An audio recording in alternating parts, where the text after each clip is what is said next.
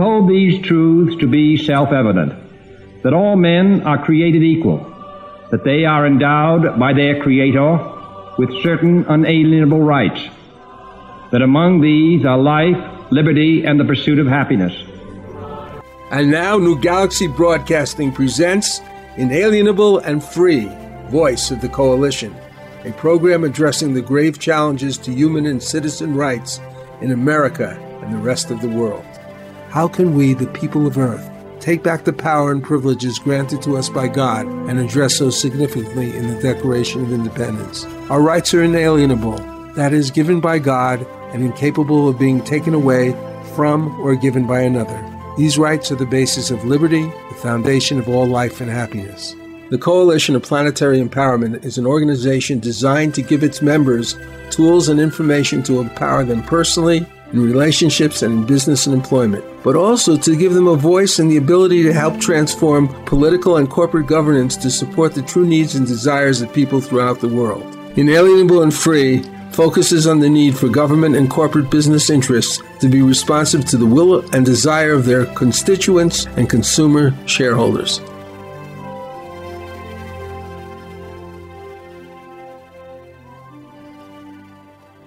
Welcome to Inalienable and Free, Voice of the Coalition.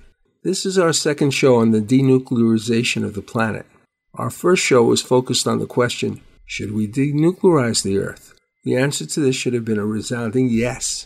Because of the extreme danger all these nuclear powered potential adversaries have, and that there could be technological mistakes made, especially owing to computer errors, which could actually cause the death of the human species in a matter of hours. Today's question is how could we denuclearize the planet? Does not seem at all irrelevant. To address this issue, first let's look at the transition to a non nuclear weapons world. Although the power motive is very difficult, seemingly an almost insurmountable obstacle, the profit motive may be a partial answer. Is there a way to utilize the resources of the major defense companies to maintain their profitability in the transitional or actual post nuclear war with a place for future development and continuation of their profitability? Ultimately, yes. It's called the universe, a place I believe to be loaded with adventure, unlimited and valuable assets, and opportunities for personal and spiritual growth that may be beyond our capacity to even consider at this stage of mankind's development. Still, this perception of a future and ostensibly different world can be really troublesome to defense and oil companies entrenched in a certain way of doing things. Let's listen to Daniel Ellsberg in an interview in the Real News discussing how dependent we are economically on the nuclear weapons industry. Our policy has rested really since the beginning of the Cold War and since the formation of NATO on using as an instrument of policy the threat to destroy civilization or most of humanity, with backed up by the capability to do it, keeping it modern, keeping it up to date, uh, replacing uh, old weapons with uh, that were finishing their production lines with new weapons to produce more profits and jobs and votes. We'll come back to that. Uh, our economy, to a considerable extent, uh, depended on this process of peacetime armament or Cold War armament indefinitely, as though we were preparing for war indefinitely, and that's what we have been doing. I don't think that any of our presidents wanted a nuclear war at all, possibly, but they did want to threaten it. They wanted to base alliances on that threat and that promise, and to and to prepare for it. And the preparing was uh, not a cost, really; it was a benefit to General Dynamics and uh, Raytheon, Lockheed, Boeing, uh, who to this day, I say, depend for most of their sales and their profits and their jobs on new weapons, despite the fact that we've had the ability to blow up most humanity for over half a century. So the, that cost, I said, is being uh, maintained essentially. Why? We, uh, I've asked myself this, and I've asked others in the last 10 and 15 years. Why again is Russia and Putin no longer leaders of a communist uh, philosophy, which at least pretended to global uh, ambitions? and not that it was ever able to uh, come close to achieving those. But uh, Russia makes no no appearance of that. You know, now, with the loss of the East Europe and the Warsaw Pact, uh, their economy, I've been told, is their GDP GNP is somewhat on the level of Italy. But uh, there we are, not not a great world power ever. And uh, why this why this fear? And I think the answer is much as it was 70 years ago, that only Russia provides a rationale for this defense mobilization, this, uh, this, these budgets year after year. I think we found in the first part of this century, you just can't justify new Trident submarines or new ICBMs, intercontinental ballistic missiles, against ISIS uh, or against Afghanistan, really. Only Russia will do. Someday, perhaps uh, China uh, will present itself as a military power that needs this kind of uh, mobilization on our part. Not now. So it's Russia or nothing. And I think when they realize that it's very hard to run an empire, and that's what presidents do, uh, without an enemy, a hostile, allegedly hostile power as big as Russia and as widespread as Russia, with a lot of targets um, to uh, to buy vehicles to destroy them with. Uh, it's, it's a necessary component of our political economy, I would say, and of our alliances, which provide us a, uh, our hegemony even in the capitalist world. But for the moment, let's look at the steps to denuclearization and its immediate consequences, given our current geopolitical and economic positions. First thing we need to have is an agreement between all the nuclear powers to denuclearize the world. You would think that might be helpful if it started back in August of 1945 after the obvious devastation and human carnage resulting from the only two atomic or nuclear weapons actually used in about 73 years. That is, used on other people. We had a lot of tests. It doesn't take some kind of forbidden planet Krell IQ booster to see what we created. But somehow, in the mind of the cousins of Dr. Strangelove throughout the world, the next thing to do after destroying the cities in Japan was to create hydrogen weapons. Was this to accelerate the possibility of destruction of the entire planet? Perhaps the mentality of those scientists and defense industrial companies is not really suicide. It's just that they're risk takers, adventurous spirits who would rather work with blowing up the planet instead of just a city or two, or even a country here and there. After all, war like that would probably not happen, but we could take the risk. Suppose for a moment there was some kind of peacemaking pill slipped into these countries' UN representatives during a meeting of the Security Council, and all the top officials there became so enthralled with saving the planet that they made a persuasive argument to their prime ministers, presidents, or other relevantly titled leaders. And they took it to their Congress, parliaments, or other types of leadership panels, and the answer was, let's do it. Let's give peace a chance. Let's not blow up the planet. With that thought, we'll take a break now. And after some short messages, we'll play Believe, a song produced and written by singer songwriter Zave Nathan that should be an anthem for all those who truly believe in the possibility of our country restoring and enhancing the American dream. My company, New Galaxy Enterprises, is a California corporation specializing in the creation of media and promotional content. We are focused on original, innovative projects that are good for humanity. These projects could be nonfiction books or novels, fictional screenplays or documentary content, websites and website content, commercial advertising content for print, audio, or video products on the internet, television, or radio, musical scores for advertising, television, or film, video, audio editing, etc. We want to promote products and projects that support the environment, encourage a healthy experience in living, developing, nurturing, and useful technology, and offering platforms for positive, socially constructive entertainment or informative, transformative media. Our experience in creating a variety of products like this is rather vast, and we offer client based and collaborative products, as well as the opportunity of active investors to join us in the creation and promotion of proprietary products, some of which are in latter stages of development. For more information, go to www.newgalaxyenterprises.com newgalaxyenterprises.com. That's www.newgalaxyenterprises.com. If you're interested in talking to us, just fill out the contact sheet and we will get back with you. Are you confused about so much information on health issues? Do you find it hard to trust the sources of conflicting advice? Try Dr. Rodier's newsletters and blogs based on the latest information published in the best medical and nutritional journals. There is no charge for subscribing. Just log on to hugorodier.com. That's H U G O R O D I E R.com to do so or to download Dr. Rodier's latest publications.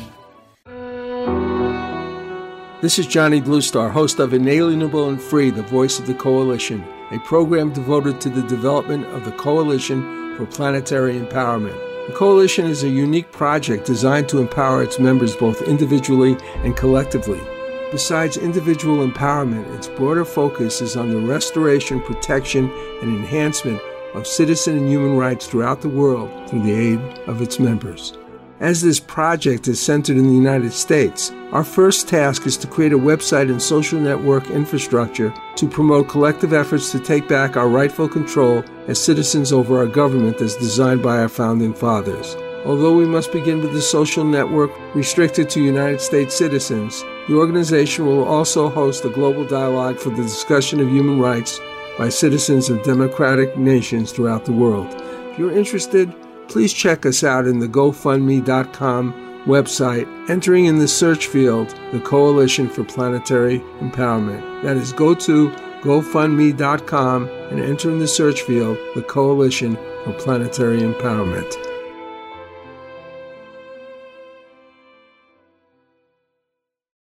And we mustn't forsake and forget who we are as a future and past are written in the stars. Every day of our lives we should pray to the sky. We are one, we are love, you and I. Believe.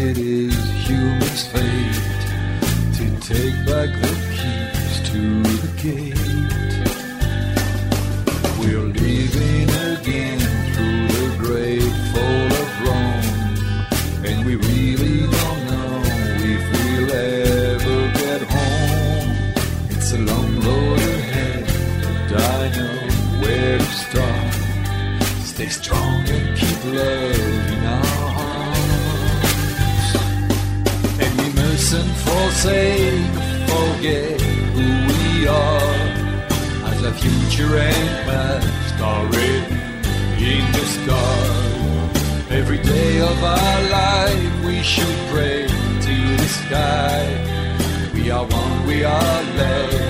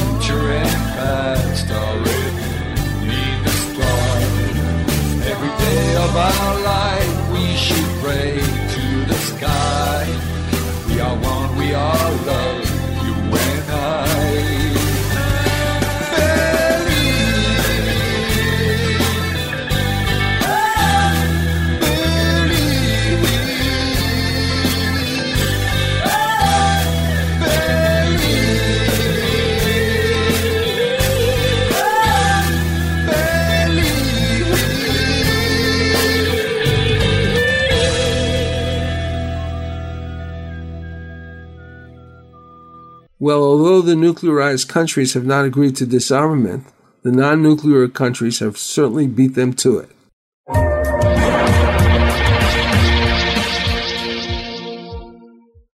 It's the real news. I'm Aaron Mate. The United Nations has moved a step closer in the goal for a nuclear free world. On Friday, the General Assembly approved the first ever global treaty to ban nuclear weapons. This is a historic moment for the international community. This is the f- um, first multilateral nuclear disarmament treaty to be concluded in more than 20 years. 122 nations voted in favor. Countries can start signing the treaty when the UN General Assembly meets in September. But there's one big obstacle. All nine nuclear powers, the US, Russia, Britain, China, France, India, Pakistan, North Korea, and Israel, opposed the treaty and boycotted the proceedings. I'm joined by two guests. Ira Helfand is co-founder of Physicians for Social Responsibility. And Rick Wayman is Director of Programs and Operations at the Nuclear Age Peace Foundation. Welcome to you both. Thanks for having us. Ira, I'll start with you. Uh, you were involved in this long process to get this treaty going. Uh, your reaction to its passage after such a long period of work on it? Well, I think this is truly an historic uh, treaty that provides a real impetus to moving forward now towards the actual abolition of nuclear weapons. Uh, as you pointed out, the nuclear weapons states, the nuclear armed states, did not participate in this process, and that's been the whole problem. They have not wanted to honor their obligations under previous treaties, the Non-Proliferation Treaty, to eliminate their nuclear arsenals, and the rest of the world has finally lost patience. You know, concerned by the overwhelming medical evidence that even a very limited nuclear war would be a worldwide catastrophe, the rest of the international community has issued, I think, a real challenge, saying that they will no longer accept a situation in which nine countries hold the entire world, including their own people, hostage to these terribly dangerous nuclear arsenals. Ira, it's interesting you mentioned the nuclear non-proliferation treaty because the argument that I've heard from the U.S. and other nuclear powers is that we need to strengthen the NPT, that that's the answer. That's why we don't need this new ban. Well, the NPT specifically calls on all nations to negotiate further agreements to eliminate nuclear weapons. And so this treaty is fully consistent with the mandate of the Non-Proliferation Treaty. And the United States, if it were serious about its obligations to negotiate the abolition of nuclear weapons, would have joined this process. The problem is that the United States and the other nuclear weapons states do not want to do that. They all intend to hold on to their nuclear arsenals as long as they possibly can. And this is a profoundly dangerous, reckless policy that they are pursuing. And we need to see a fundamental change in that policy away from the idea that nuclear weapons in somehow, in some way, enhance national security. We need to understand rather that these weapons are the primary threat to national and world security and that the world will only be safe. The people of the world will only be safe when these weapons are actually abolished and, and dismantled. Well, Lynn, uh, you you called in with some an important announcement. Yeah, I just wanted to say real quick to everyone, please share the nuclearplanet.com. Nuclearplanet.com. They have a lot of information about 60 more nuclear weapon uh, facilities that are being amped up and uh, made. So it's just a critical time. Thank you for your program. And it's time for armies of light workers, inner peace world peacemakers. So anyway, thank you so much. And um, yeah, it's not okay. And nuclearplanet.com is there to help. And UNAC, UNAC, capital U, capital N, capital A, capital C, UNAC.com. I mean, dot org. Um, United National Anti-War Coalition. They're really important to get involved with. Thank you so much, Johnny. We'll see you later, Len. Thank you. Well, I think it would be rather foolish to think that after taking peace pills and becoming super persuasive United Nations representatives, that everybody would just go about willy nilly destroying these rather expensive and ultra dangerous weapons and not be looking over their shoulders every minute for the next preemptive strike from their now more than conciliatory nuclear weaponized neighbor. Can other nuclear countries do this with a handshake or signed agreement? Just look at the goings on in the Security Council today to see if that's possible. So we have to look at some things here. One, we have to avoid a preemptive strike from a dishonest country. I think the next step would be to jointly develop an ironclad defense methodology that would be built simultaneously in all the then current nuclear powers. Can we do it? Why not? We can build a skyscraper. We have certainly proven it can be knocked down. That takes less time than building it in the first place. But putting time constraints aside, Building these defense shields, whatever the agreed upon technology or technologies, will take a bit of time and a lot of money. To create a completely different non lethal, non maim type of technology to use for defense purposes would be the uh, second aspect of this. First, defense shields, now a different kind of weaponry in general. This would need to be accomplished by a completely different strategy involving capture, detaining, and rehabilitation of prisoners of war. For the moment, we could call this approach in general, the whole thing, defensive warfare. Obviously, if you kill everybody, you don't take prisoners of war. Non lethal warfare is not new, but we are not just talking about tasers or pepper sprays here. The military of the United States and certain private companies have been working on non lethal warfare for quite some time. Here is one example an electromagnetic beam weapon discussed by the AFP news agency a wave of extreme heat that comes from nowhere. It's one of the U.S. military's newest non lethal weapons, an electromagnetic beam that emits an odorless, invisible, and silent blast of heat. It felt like opening up an oven door, almost mixed with a sting from about my sternum to my neck. So, like, you started really feel it on my neck before I had to kind of instinctually jump out of the way. This weapon, under development for 15 years, has yet to be used in the field. The technology has attracted safety concerns, though the U.S. military says the rays do not penetrate the skin and pose no health risks. If an operator is, is squeezing the trigger and there's a lot going on and he uh, inadvertently keeps squeezing the trigger, there's an automatic shutoff for three seconds. Out of 11,000 exposures on people, only two minor injuries have been recorded. The Pentagon has not yet decided whether it will order the active denial system, whose powerful beam can reach up to a thousand meters. Picture like an invisible searchlight, right? You know what a searchlight looks like? So invisible, an invisible searchlight of radio waves going downrange. So it's this big when it starts, and at the end, it's the same size. Eventually, the weapon could be put to a wide array of uses, such as thwarting hostile attacks, dispersing mobs, and reinforcing security. For now, it remains just a prototype. Another point. Since capturing rather than killing and maiming enemy combatants would be the cornerstone of a new strategy, there would need to be new technologies and practices for interrogation rehabilitation. We're not talking here of anything like MK Ultra's inhuman and poisonous experiments, but a nurturing and humane contribution to this kind of task. This human and redemptive protocol would be useful in dealing with the treatment of those guilty of non military criminal offenses, also. Although deterrence cannot be ignored as a primary consideration when drafting criminal penalties, education and true rehabilitation should be a main component of all corrective institutions. This is going to take a lot of research supported by the integrity intentions of compassionate, serious researchers and the countries and companies supporting them. Still, under certain circumstances, of course, there's going to be the need for combat. The deployment of defensive weapons against party guilty of War crimes and other crimes against humanity will be utilized when approved by international law. Sometimes, unavoidably, lethal warfare will be appropriate, but still just a component of the defensive strategy. If, en- if our enemy compels us, we must protect the innocent.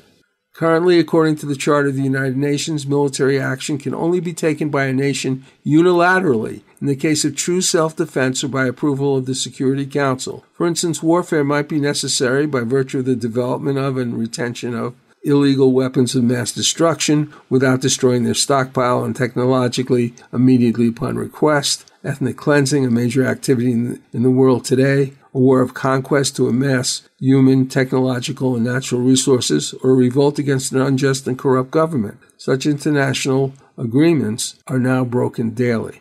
In other words, other countries just go to war without checking with the Security Council and making sure everything's all right. The development of a world police to, in part, monitor any possible infractions to the disarmament conditions, to locate and arrest any persons or groups involved in the creation, diffusion, or use of this WMD technology. This organization would be composed of military and police from different countries trained in these specific tasks, but also to protect the planet from any multinational violations due to illegal activities. The next item is uh, that we would have the military and defense industries work in defense of the environment and use their skill and energy to, along with private industry like the energy sector, advanced environmental technology companies, commercial spacecraft companies, and other related companies to assist in crises around the world, to basically work up to clean up the air, water, and soil around the world.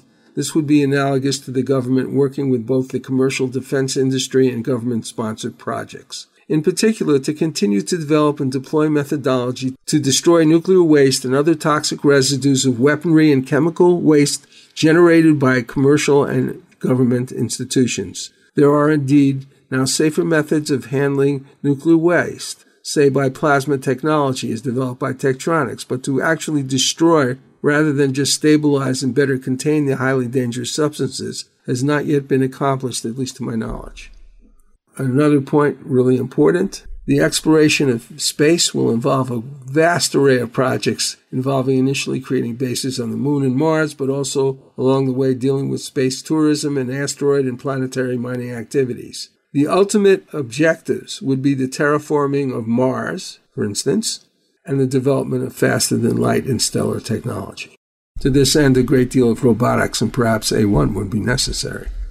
Years ago, I helped pioneer Rockets Away, a media company devoted to commercial spaceflight. We founded this company one year after the successful flight of Spaceship One, a product of the world's first private space program by Burt Rutan. The ship, which won the $10 million Ansari X Prize, sponsored by Peter Diamandis and the X Foundation, was the flagship event which triggered the coming to light of many other companies, including Musk's SpaceX and Richard Branson's Virgin Galactica, I interviewed many space entrepreneurs at the time and reported on the early growth of this industry, which to some extent went relatively out of the public sight until Elon Musk triggered the world's excitement with his efforts to found a mission to Mars. So the question is, is it really possible? Well, let's get a reaction now from Popular Science senior editor Sophie Bushwick. Hey, uh, thanks for joining us uh, you know, man going to Mars has been a dream for a very long time. Elon Musk is a dreamer. He's gotten a few things done. Is this an overreach, though? Is this really something that's within, we're, we're getting this close? Well, we're not going to be going to Mars in 2019. So Musk has said that his goal is to test his BFR rocket in the first half of 2019, and that would probably probably be just a short up and down flight, a sort of way to show that the, the t- it's like a test run to make sure it can take off, to make sure it can land. Um, but even that would be pretty exciting because this is this is this rocket has the goal of being basically the most powerful rocket we've ever humans have ever had operational. So the biggest rocket to date was the Saturn V. That's the rocket that took astronauts on the Apollo missions, got them to the moon, and this one would have a, a greater uh, carrying capacity than the Saturn V, and it would be 100% reusable, which the Saturn V wasn't. Right. I mean, but there would be so many other additional complications with you know you know the, such a trip if, if, if it were possible certainly than going to, to the moon right? Oh this would have it's a, not just a the lot power more of the rocket but there's other things too adjusting our bodies the time and whatever. I mean it's just how long would would it take theoretically? Well i mean Musk has said he wants to test the BFR in 2019 and, and have I mean, it. The trip, like if we were. Oh, the if, trip if, itself? If we, yeah, let's say everything went great and we're it's 2030 and Okay. ready to go. I mean, is there an estimate time? Okay, it would take X amount of weeks, days, months, or whatever. I think it would take months, and then once you got to Mars, you'd be settling in for a long trip, right? It wouldn't be worth going unless you were going to have people presumably stay there and die there, and um, people. Some people might be able to come back, but I think if people who who really are are ready to go to Mars, they're ready to become Martians to really colonize the place and not look back. You think Elon Musk? Uh, can you talk to how much he's sort of reinvigorated the idea of space travel and you know we see the reusable rockets and they're, they're landing and we we get we're getting these spectacular launches from Cape Canaveral and places like that. I mean he he's sort of brought an excitement back to it though that was missing for a long time. Right. One of his goals, he said, is to create something aspirational, you know, to encourage people to sort of dream big and to be really optimistic about the future of humanity. And I think that, I mean, in my office, when he, last month, the Falcon Heavy rocket, uh, he launched a Tesla into space, and then the rocket uh, components landed themselves again. And that was everyone in the office gathering around our computers, watching this live stream. It was incredibly exciting. And I think that if that's his goal, to bring attention to space and to invigorate people, then he's certainly succeeded in that. So, you know, of course, uh, everyone's socially conscious these days, and everything's got to have, you know, sort of some sort of social uh, positive component from mankind and the environment. It, has, has he been able to make that argument that these trips are worthwhile? I mean, it costs a lot of money, and people do question at the end of the day, beyond, you know, the circus atmosphere of it, is there is there a legitimate reason for doing these things? Well, one thing that he said is that in the event of some catastrophe befalling, excuse me, in the event of some catastrophe befalling Earth, that having human colonies on other planets would, you know, allow humanity to survive in some way. I, frankly, the easiest way to to save humanity is to fix problems here on Earth, not to try Not to run away from colonize. Not exactly, not to try to colonize a very hostile planet. But I mean, another another benefit there could be is that you know the um, private sector in space is growing. Venture capitalists are last year invested billions of dollars in it, and the idea is that you could have maybe tourism flights to space that Yeah. would be affordable. Well, that type of thing. I can tell you, Sophie, thank you for coming in because uh, I think it's, it's exciting. We'll see if it ever comes to fruition. Appreciate it. Thanks for having me. For me as a child, space was a main infatuation. I must have listened to the record Destination Moon based on George Pal's breakthrough movie dozens of times. This was long before the moon landing and for the public was just another level of science fiction. In fact, the movie was based on the work of Robert Heinlein, the omnipresent science fiction writer, along with Isaac Asimov at the time. I suppose the first science fiction show to totally captivate me was Flash Gordon, starring Buster Crabbe, whose films were broken down into TV programs. But many of these were actually made before I was born. Another film that influenced me was Gene Autry's Phantom Empire, very little remembered for his debut as an actor and singing cowboy, a genre which he virtually owned for the rest of his life. In The Phantom Empire, Autry sung from his headquarters in the Radio Ranch while battling an underground civilization that was located actually under the ranch. Now, that also was made quite some time ago and was put onto television, sort of like Flash Gordon. Still, at the time, space adventure was always the strongest component of science fiction books and media, and Rod Brown and the Rocket Rangers was one of the great sci fi series on early television, and I was proud to be a member of the official Rocket Ranger Club. That was in second grade. But my infatuation with space travel has never left me, and thanks to Elon Musk, the fire is still burning again. So for a moment, let me offer a tribute to Elon Musk with a 1950s song that for some of us lit the path to the real conquest of space, followed by several messages. And then just to remember the greatness of our own planet and our hopes for a better future, a short segment of a song from the ingenious crop circle filmmaker and extraordinary singer-songwriter and musician, Patty Greer.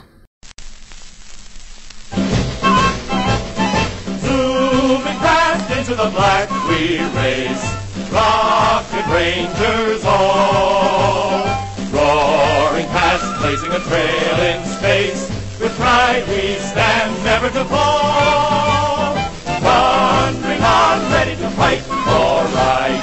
Let the rockets roar from the sands of Mars out to the distant stars with the Rocket Ranger Corps.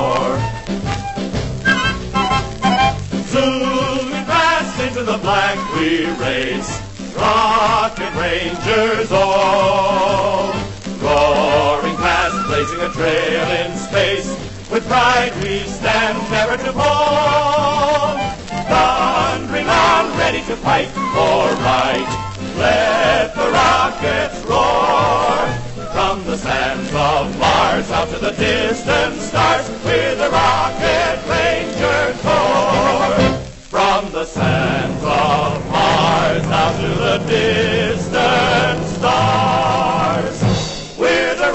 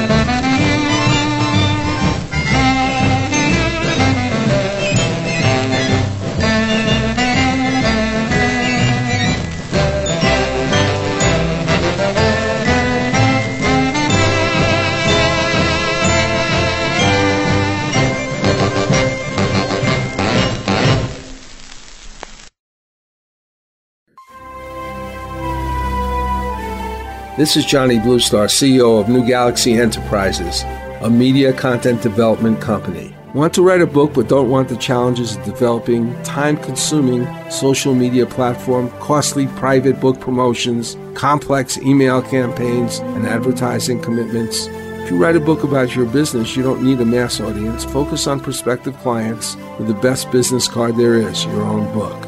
To learn more about New Galaxy, see samples of our work, or talk to us about your project, please go to www.newgalaxyenterprises.com and fill out the contact form. It is the 15th century. El Tesoro de Cielo, a Spanish treasure ship, sends a scouting expedition to a strange island. Golden statues surrounding them prove the enormity of their find. Suddenly, hordes of foolish creatures with scaly green flesh and skeletal wings descend upon them from the sky. What do you think of this, Rufio? These creatures are fragile, Captain. We can take them with our swords. They seem supernatural. Who knows what powers they possess? Fallen angels, weakened by their treason. My God! Are you saying they're Nephilim, the devil's host? I'm saying, whatever they are, we can take them. Do any of you cowards dare join me? Up against sharp knife like nails and hideous fangs, the men's swords rip into slimy green flesh. Though black blood pours copiously from their half naked bodies, creatures miraculously persist. Can the crew survive this bloody, cursed battle? Find out more by Googling The Thrice Born, a new sci fi supernatural novel by Carlos Lopez Avery and Johnny Bluestar. Google with the words Carlos Johnny Kindle, The Thrice Born.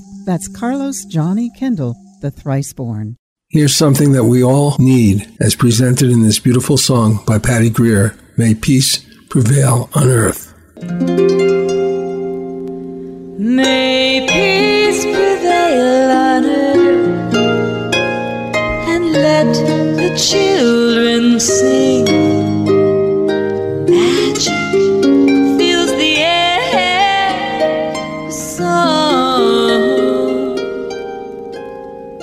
May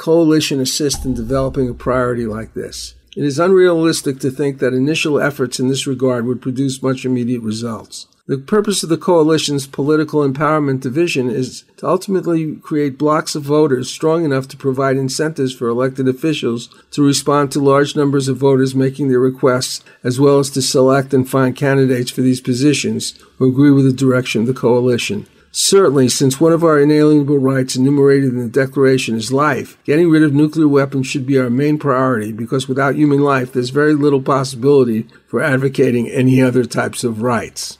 To create meaningful initiatives, members of the coalition from various professions and expertise would have to collaborate to form meaningful presentations or to actually develop pre-legislation proposals suitable for Congress to take to the next level. This current discussion is hypothetical since there is no active membership at this time. In terms of disarmament, one of our gravest concerns is how to get the military and defense organizations behind it. We're now talking about the profit motive. Our goal is not to destroy existing current government, corporate, or media infrastructure and related legal protocols to effect changes. For instance, not to destroy our constitutionally grounded government or the Charter of the United Nations to make changes, but rather to enforce the existing law that is supposed to protect us. There have been many legal protocols in both these documents that are supposed to provide protection for the United States and other member states in the United Nations that have been gravely disobeyed and have contributed to the dangerous endless wars that continue to disrupt world peace. World energy companies and world military technology companies have had a tendency to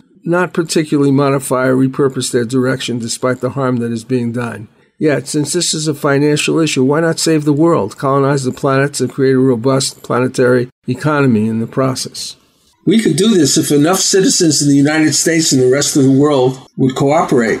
Still, we would want to do this gently, not by attacking various related industries and dislodging their basic structure as companies serving in part their shareholders investors who support them.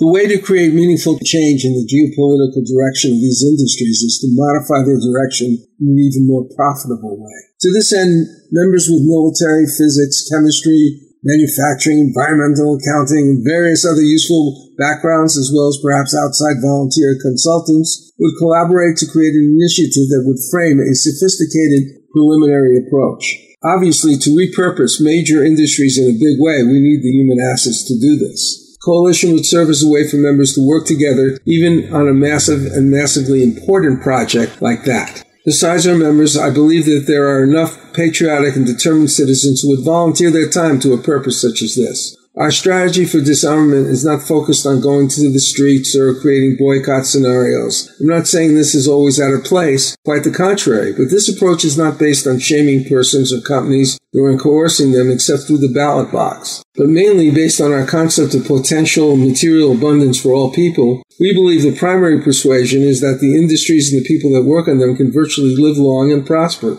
Based on an industrial approach whose products aren't for killing and maiming people, but for helping them live together in a beautiful restored planet and to begin a concentrated outreach to the stars. But what I am saying is that the primary tool that citizens have in a democracy is voting.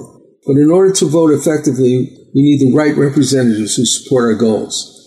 But the idea of the coalition goes beyond merely voting. It means in part to do the political and business planning needed to propagate the idea behind initiatives, but also to prepare the kind of media and documentation necessary to clearly inform Congress, elected officials, and government agencies to understand exactly what we need. In other words, part of the coalition's activities is to create mini think tanks allied with specific initiatives and following that dialogue and research to create and promote what we need to make it happen.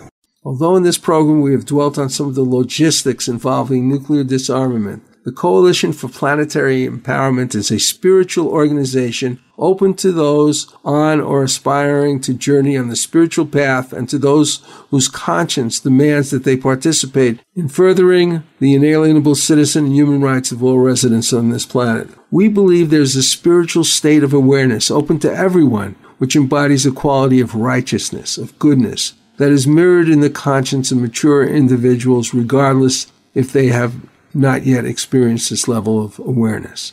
It should be clear that the doctrine of mutually assured destruction is an affront to all people of conscience and must be eliminated if we are all to survive. Where there are many ways to protest government and corporate behavior, The ultimate strength of a democracy devolves to its citizens and who they choose to represent, and indeed, what they believe they need represented.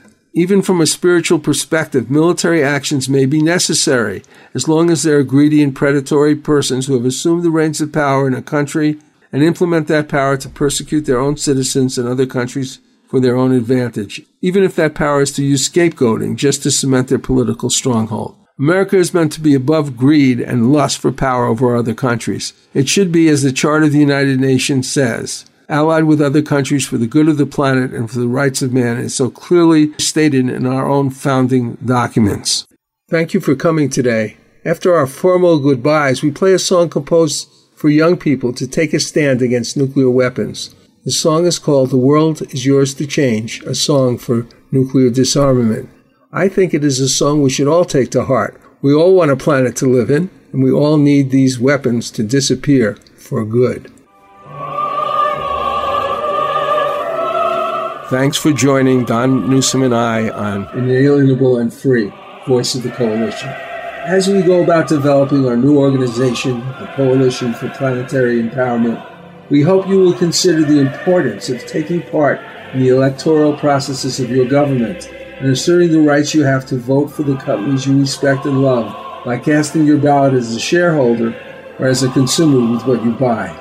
We hope soon to make this possible through a social network responsive to your needs to dialogue about your rights as a citizen, but also to be able to effectively act in concert with like minded colleagues who find representatives of government and business executives will hear your voice and appreciate your message. See you soon.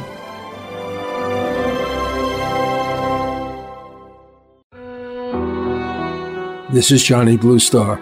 Imagine a dark night. The wind is crisp and cool, the sky cloudless and majestic.